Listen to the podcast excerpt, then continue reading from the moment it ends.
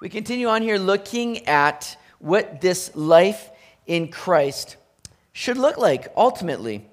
This life in Christ. So, what we read there in verse 25 is this it says, Therefore, putting away lying, let each one of you speak truth with his neighbor, for we are members of one another.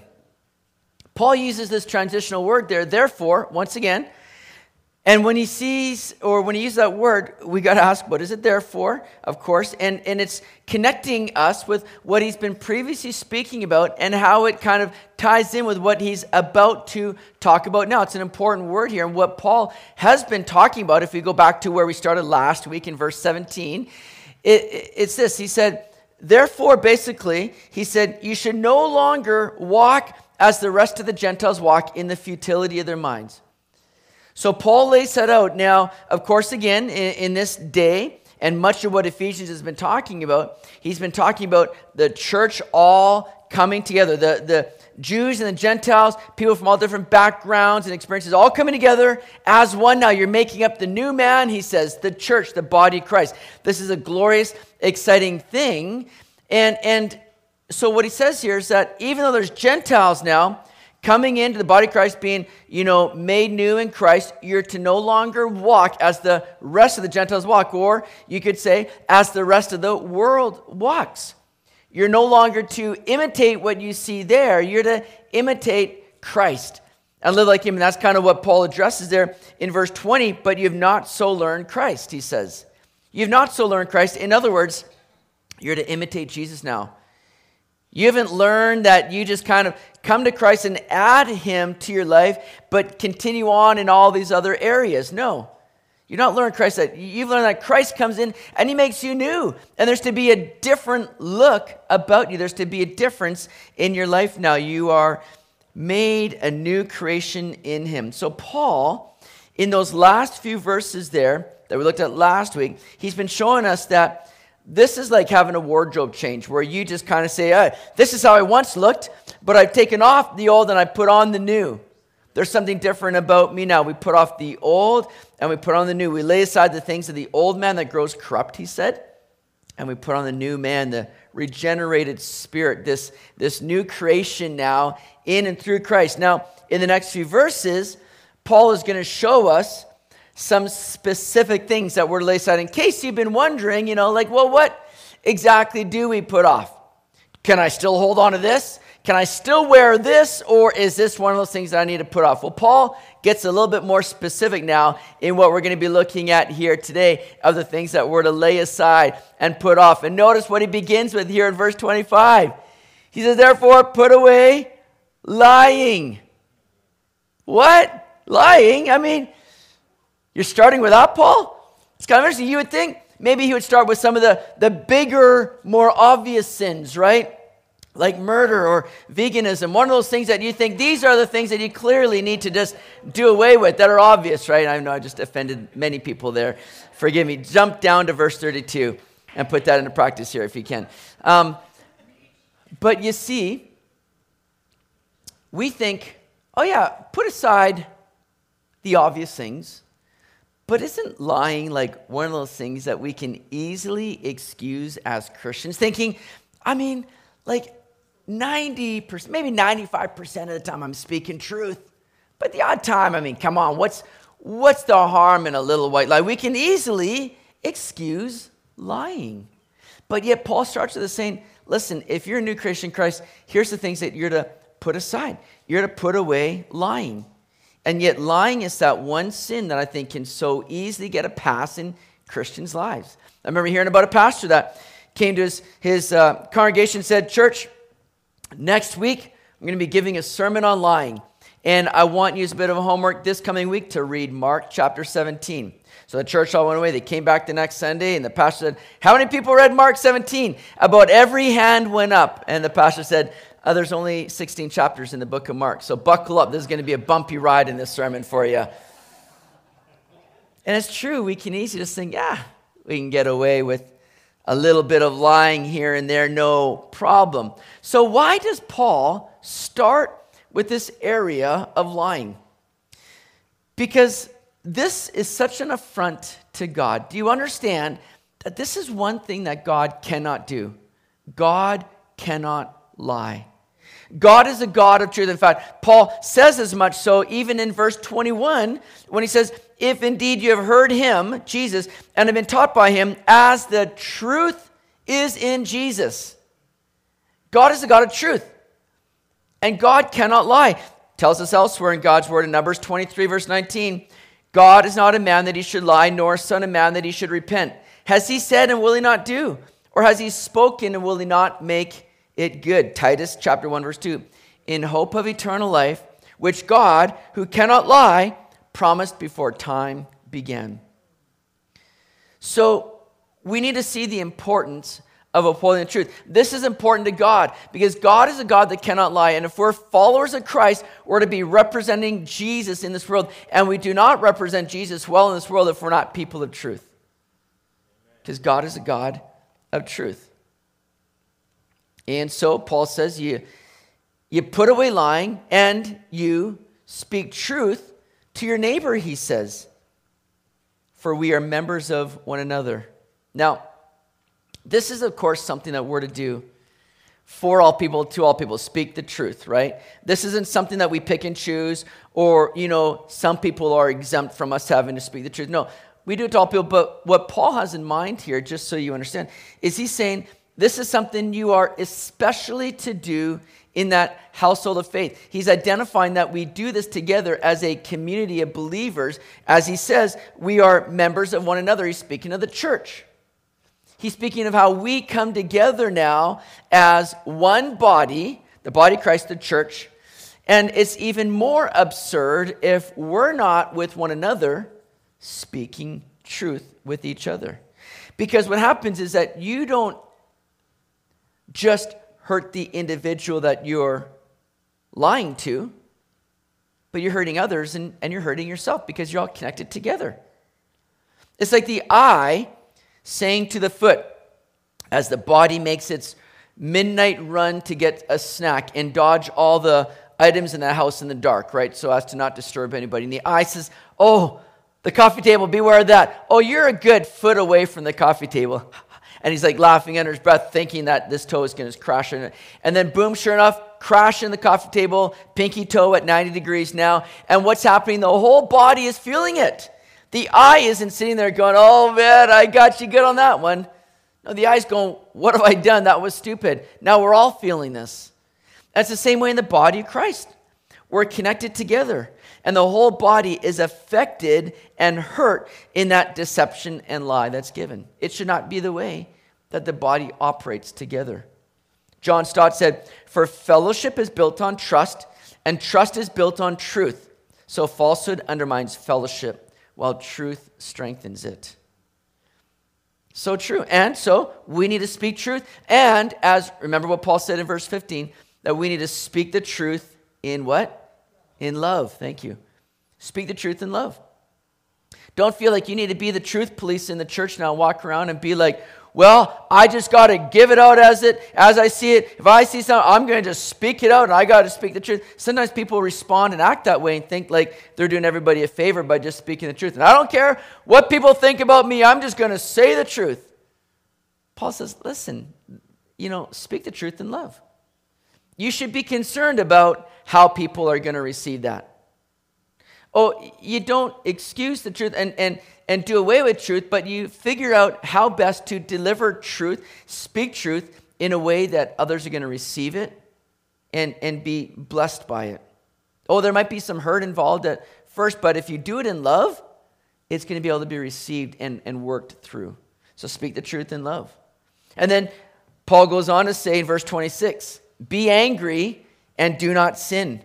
Do not let the sun go down on your wrath, nor give place to the devil. I love what Paul's doing here. He's bringing up he quotes here from Psalm 4, verse 4. In, in chapter, or sorry, in verse 25, he's quoting from Zechariah 8, verse 16, when he says, Let each one of you speak truth to his neighbor. So Paul's bringing up Old Testament examples here, and he's saying, Listen, this is something that we've been told all along here. This is not something new, right? He's quoting from Old Testament scripture, but he says, Be angry and do not sin. A lot of us like to read those first two words and end it right there on verse 26 and go, Well, okay, I'm going to meditate on that verse all week here. Be angry. We like that one. We think that's something I can do. But Paul says, be angry and do not sin. Do not sin. It's interesting that this seems to show that there is a place for anger, but that it should never lead to sin. And that's the problem with anger, isn't it? It usually causes us to boil over with wrath and lose it to the point where we sin. The Bible shows that there's a righteous kind of anger. There should be things that really upset us as Christians when we see that there's injustice or evil happening. Sin is taking place. That should cause us to rise up with righteous anger, but it's an anger that's under control that doesn't lead to sin. Jesus exemplified that, didn't he? When he came walking in the temple and he sees all the corruption going on, the business and the, the money changers. And Jesus overturned those tables, but he didn't just rush in and all of a sudden flip out in wrath. No, he reached down and gathered those cords and made a whip. He was under control, but yet he showed anger, a righteous anger. The problem is, We're not Jesus, and we sometimes blur those lines between righteous anger and unrighteous anger. And we see anger turning to sin. It's a slippery slope, and we need to be careful of it. I read a story just this past week of a woman in Mexico who saw her husband's phone sitting there. She said, I'm going to skim through his phone, picked up the phone, and started looking through his photos. To her shock, she saw her husband in photos, in not good photos, with a much younger woman. And, and this wife freaked out, as you can imagine. She freaked out to the point where she just went and grabbed a knife and she went and started to stab her husband. True story. She just started to stab her husband. And the husband was able to get his, uh, like, what? And he was able to arrest the knife away from her. And, like, honey, what's gone into you? What are you doing? And said, I caught you. I saw these pictures of you with a younger woman. And the husband looked at his phone and said, This is me and you like years ago. She didn't recognize herself.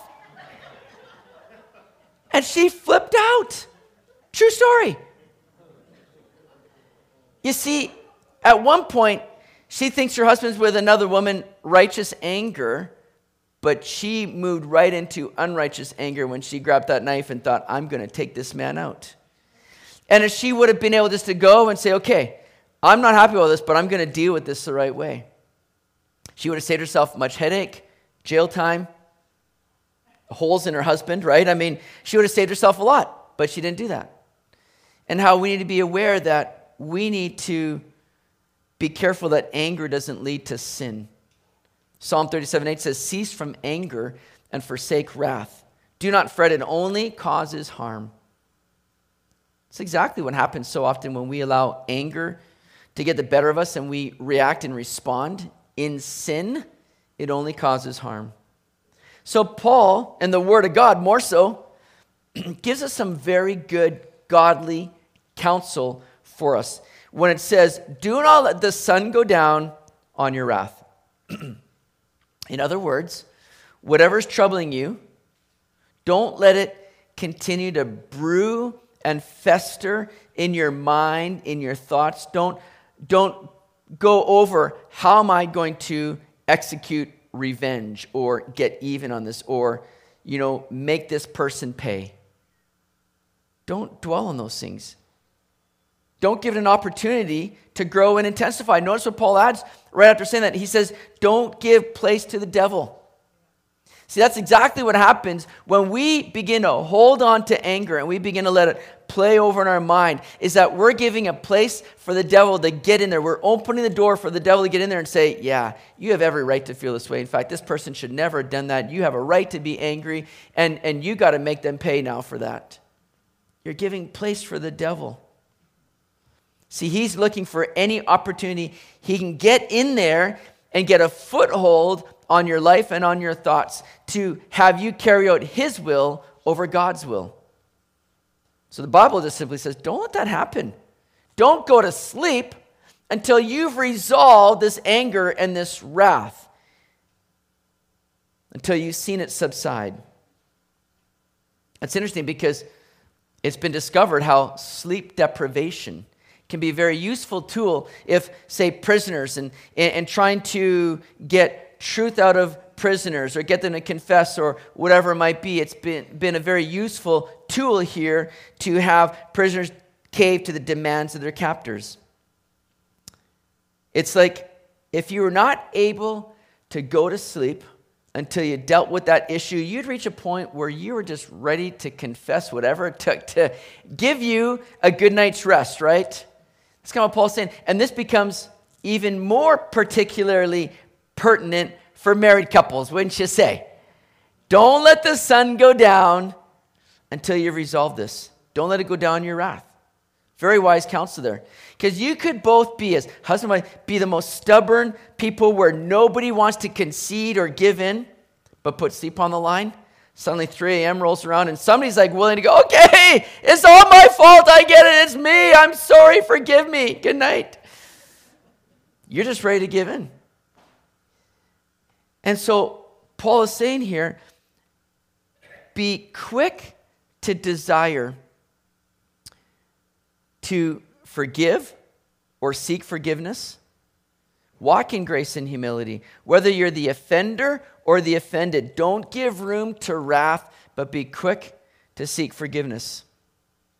That's what Paul is getting at here for us. Because if not, and, and you might think, this is just such a little, very insignificant thing in my life.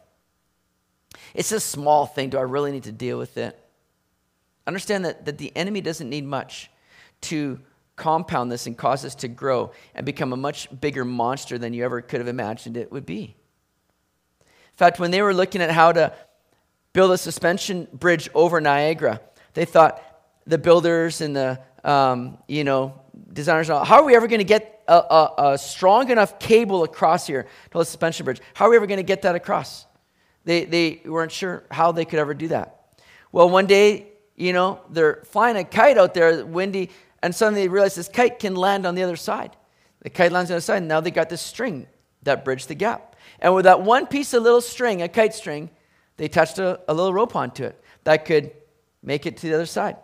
And now with that little rope, they added another bigger rope to it reach the other side to where that rope got strong enough where they could add a small cable across. And with that cable, attach another stronger cable. Suddenly they had a cable that was fitting for a suspension bridge. All that came together from just a simple kite string. That's exactly how the devil loves to work in our lives.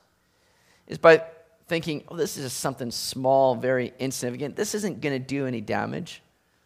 But the devil gets a hold of it and he begins to add to it, compound it, and it begins to grow into a much bigger problem than we ever could have imagined it would.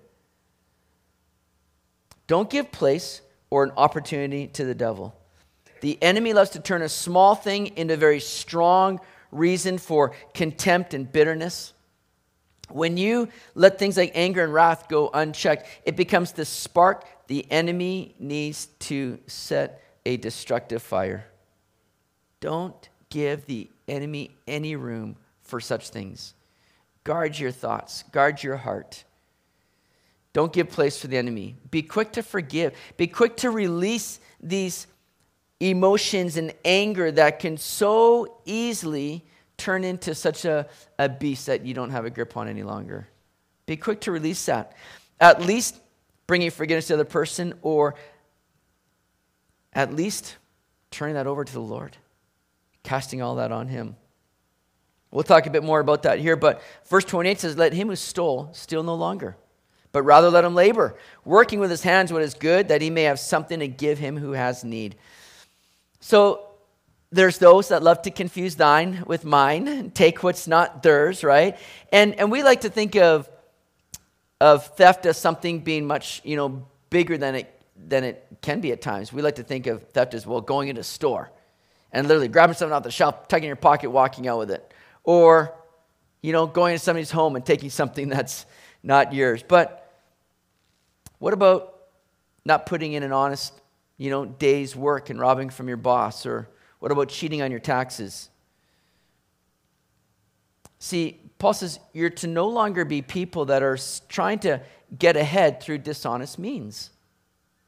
And again, it doesn't have to be a big thing, it can be a very small thing.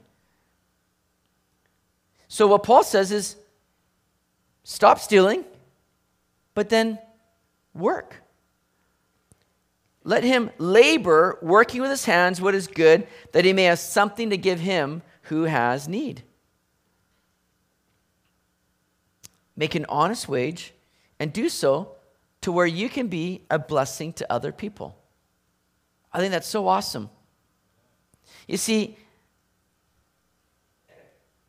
well, I'll get to that in a second here. I'm getting ahead of myself. What's interesting is what when you see these things that Paul has brought up so far lying, uh, stealing, anger these are all very much characteristics of, of the enemy, right? Satan is known as the father of lies. Father of lies. He's the murderer, uh, anger, hatred. He's a thief. John 10 10, Jesus said as much. The thief does not come except to steal and to kill and to destroy. I've come that they may have life and that they may have it more abundantly. Do you see that? I love what Jesus says there. I've come that they might have life and life more abundantly. See, what Jesus does is he wants to come and impart life and add life to you. Satan only takes away. And what Paul says here is put off these things, but don't just put off, because what a lot of people think of as the Christian life is just it's all about a bunch of negatives. Don't do this, don't do that. I just have to seek to not go there, not go there, not do this, not do that. And it's all just about just trying to not get in trouble. That's a lot of people think of the Christian life. But that's not the way of Jesus. Jesus says, yeah, certainly put off the old because those things are going to hurt you, but I want to bring blessing to you. He doesn't say just don't lie. He says speak truth. Do that which is going to encourage and edify others. Don't just stop stealing, but rather do the positive work and work so that you can have opportunity now to bless others. Because that's exactly what Jesus did for us, isn't it? Satan sought to cause Adam and Eve right in the garden to steal. He made Judas become a thief. But Jesus, however, turned to the thief on the cross. And he said, Today you'll be with me in paradise. He imparts life. And he wants to impart life to you. And, and, and he does so by saying, Here's how I know you're going to be blessed. You're going to be blessed when you speak truth. You're going to be blessed when you put away anger. You're going to be blessed when you start working so that you can be a blessing to other people. That's going to not only enrich them, but it's going to enrich you. See, this new man, this life in Christ, has been raised up to add blessing and to move forward in life giving purpose. We see that again in the next verse here. Look at verse 29. Let no corrupt word proceed out of your mouth, but what is good for necessary edification, that it may impart grace to the hearers. So don't speak anything that's corrupt. Now, a lot of us might have a different gauge on, well, what, what is corrupt words, right? What defines what a, a corrupt word is? Well, the very word corrupt means that which is rotten, putrefied, or, or worthless. Interesting. Putrefied, rotten. You see, we can, again, as Christians, kind of give a pass on speaking corrupt words. It can also have uh, in it the connotation of coarse or suggestive kind of a nature. And, and you think about those that, you know, maybe like to tell a dirty joke here and there and just kind of give it a pass. But for the believer, that's, that's not fitting any longer. Those are things that shouldn't be coming out. It's like taking a, a piece of fruit that's just gotten rotten. It's got mold on it, it's all mushy. Nobody would pick up a piece of fruit and go, ah, well, it's still fruit, and chomp down on it. I pray that nobody would do that. You gross me out. You, you, you toss that thing aside, you say, that's not, that's not edible any longer. That's how it should be for us as corrupt words, where we go, oh man, that's, that's got some rottenness to it. It's not, it's not helpful, edifying it's not fitting for me any longer. There's no way I should be allowing this. And we put it away, Paul says. Here's the gauge to determine if what we're speaking is good or not. Is it adding encouragement and grace to them? Is it building others up? That's what he says there. But speak what is good for necessary edification. That's that idea of building up, strengthening people. Is what you're saying adding and imparting strength and blessing to them. If it's not, you can say, I probably don't need to use these words or speak this way any longer. Because there's a good chance that it's just kind of rotten. See, our words are powerful, and they, and they can be used to destroy or they can impart such blessing that they can pick up a life from the brink of disaster.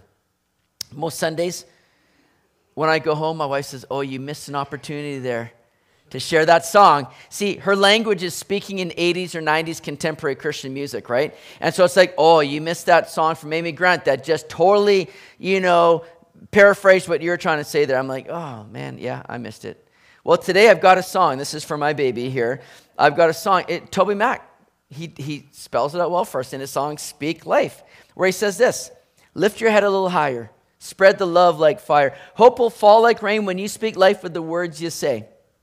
Raise your thoughts a little higher. Use your words to inspire. Joy will fall like rain when you speak life with the things you say. So speak life, speak life to deadest, darkest night. Speak life, speak life. When the sun won't shine and you don't know why, look into the eyes of the brokenhearted. Watch them come alive. As soon as you speak hope, you speak love, you speak, you speak life.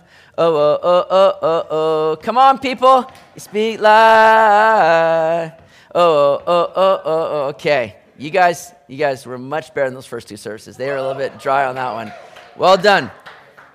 It's a service of TobyMac fans. Okay. Anyways, but that's the idea, right?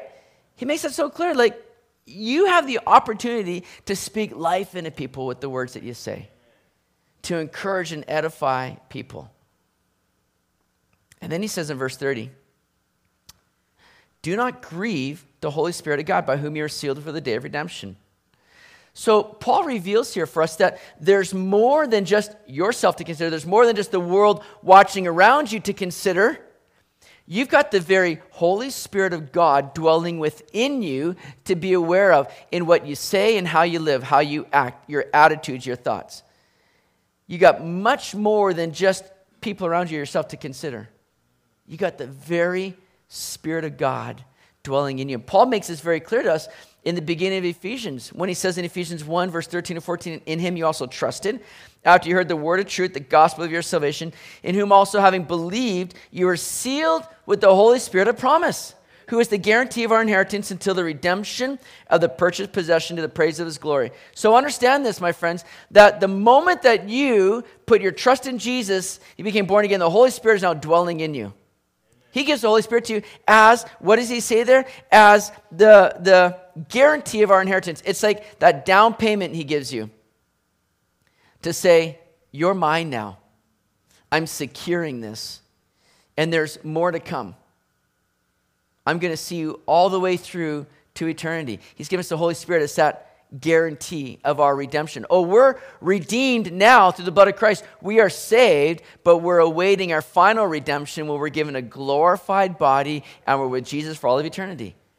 And we have a guarantee of that because the Holy Spirit is dwelling in us as believers who put their trust in that finished work of Jesus Christ. So understand now that as you're living your life now, you have opportunity to grieve the very Spirit of God dwelling in you by corrupt words, by anger, by lying.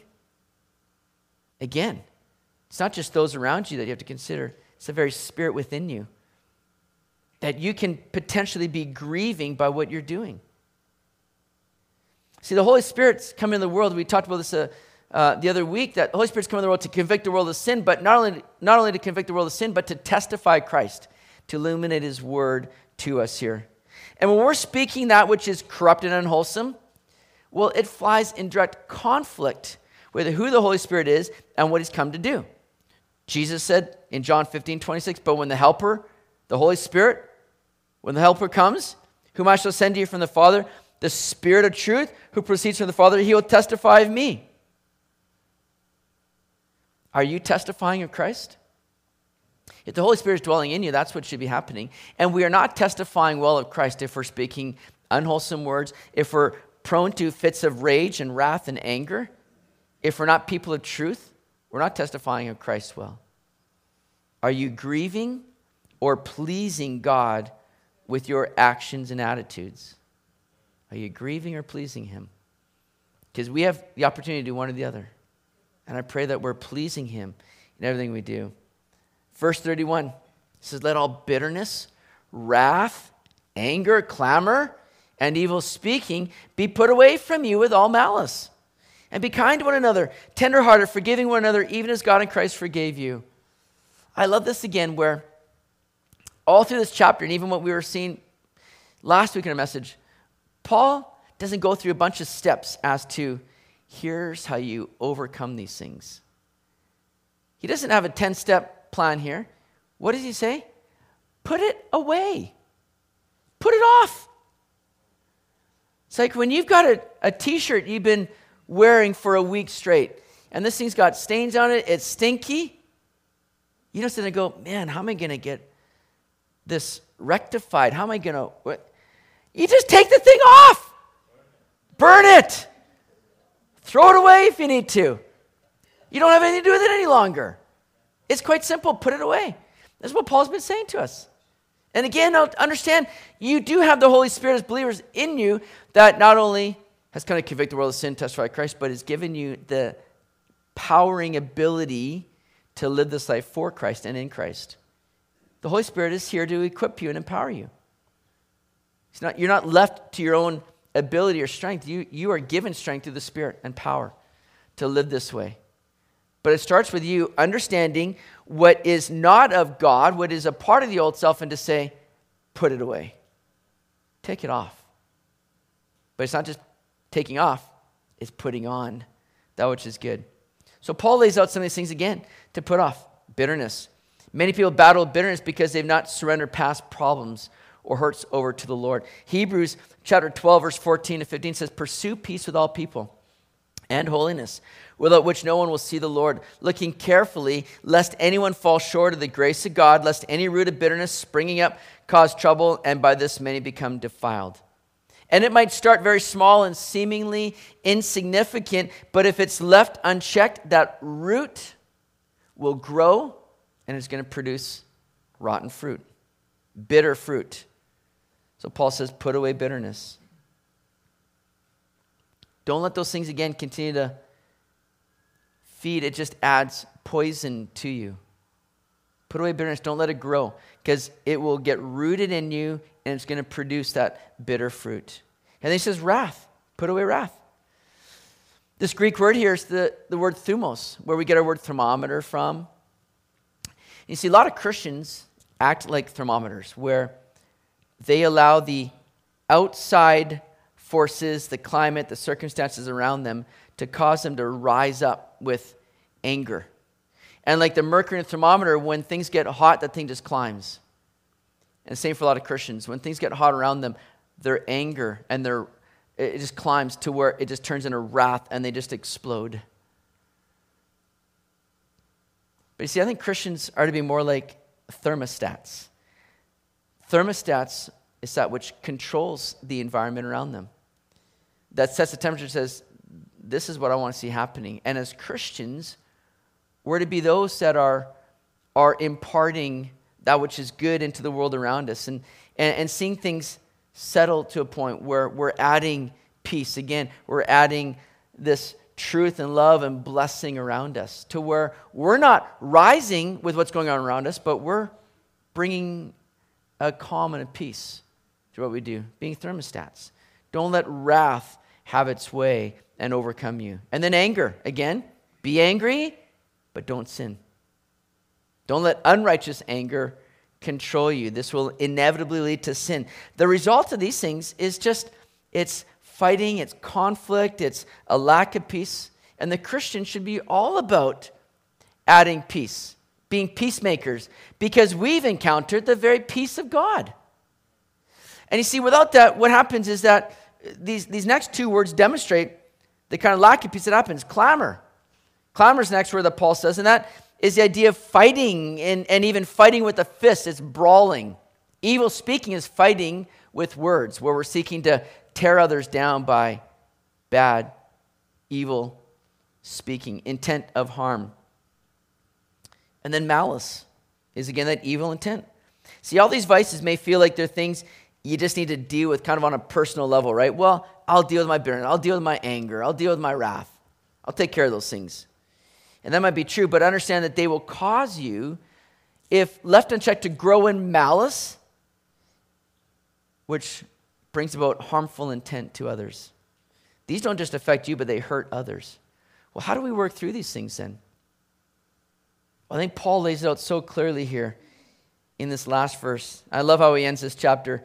And be kind to one another, tenderhearted, forgiving one another, even as God in Christ forgave you.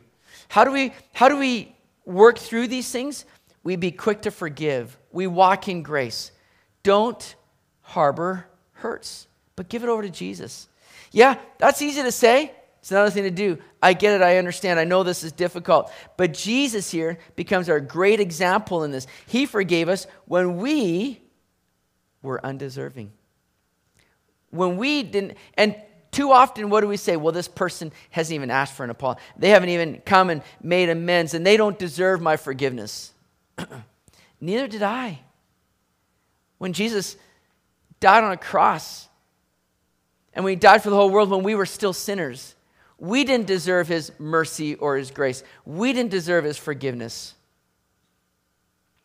See, it may feel good at times to hold something against another, but aren't you glad that Jesus didn't do that to you?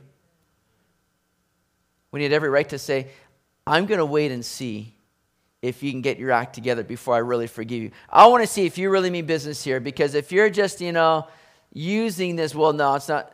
He doesn't do that. He says, I'm going to give grace to you freely. I'm going to forgive you by my grace. That free gift that is undeserving. That's what Jesus does for us. And the more that you understand the great grace that was extended to you, the forgiveness that's been given to you through Him, the more you're going to be ready to give that to others.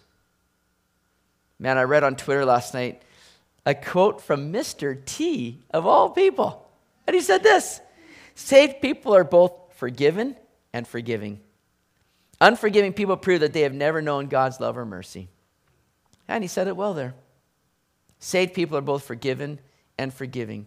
Forgiveness is the key to putting away these old sinful traits that we've seen in these verses here that can so easily get a hold of us and that Satan gets a hold of and compounds it, causes them to grow and intensify. But forgiveness is that which can release all those things. Again, I think of the song, uh, two songs now today. The song Matthew West sings. When he, it's a song called Forgiveness. And he says, You know, the prisoner that you really free is you. Because we think, oh, I'm going to hold this against this person. And then we think, forgiveness is like, okay, I'm going to release you. You don't, uh, I'm not going to hold this over you any longer. But you know, when we forgive, the one that's really been imprisoned by unforgiveness and all these, these attitudes, we imprison ourselves. We hurt ourselves. But when we forgive, we release ourselves of all of that. We become free.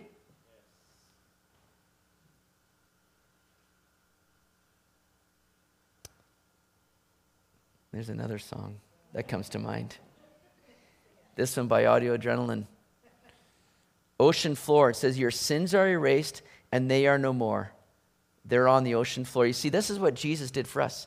Is he didn't just forgive us, he, he puts away our sin where they're no longer held against us. And that's what forgiveness does. It says, I'm no longer going to dwell on this. I'm no longer going to think about this. I'm no longer going to hold this against you. I'm going to not just release you, I'm going to release myself from this. I'm not going to let this have any kind of power or sway in me any longer. And we forgive, suddenly we see bitterness, anger, all these things just go by the wayside. When the Moravian missionaries first went to the Eskimos, they could not find a word in their language for forgiveness. So they had a compound one. This turned out to be, and, and say it with me. it's, yeah, I have no idea.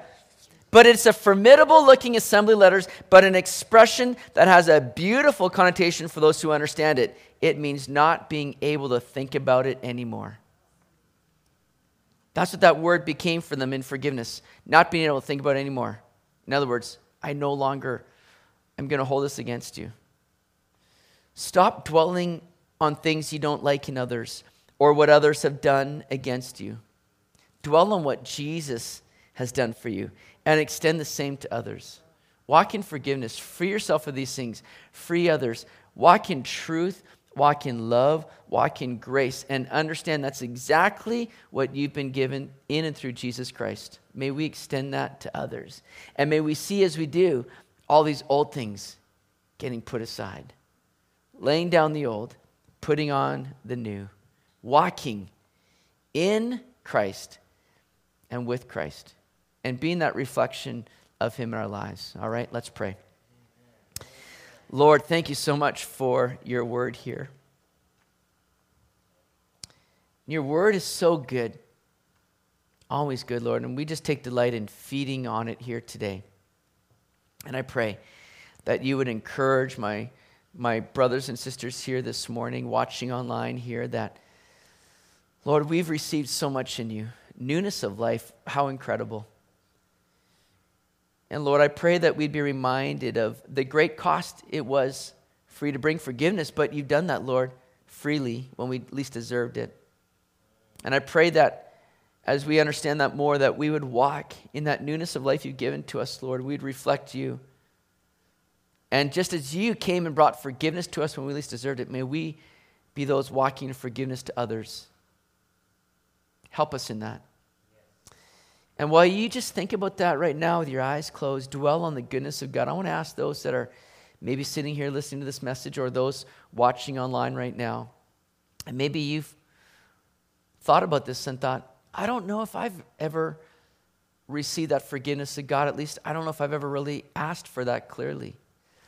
And I want to invite you today to receive that forgiveness of sins and to experience new life in Christ today.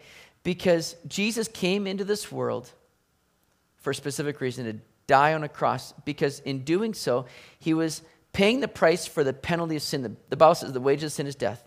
But the gift of God is eternal life through Jesus Christ our Lord.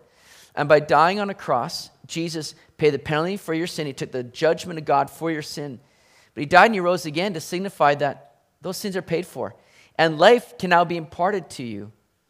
But here's what you need to do you need to understand and confess your sin, that you're a sinner and in need of salvation.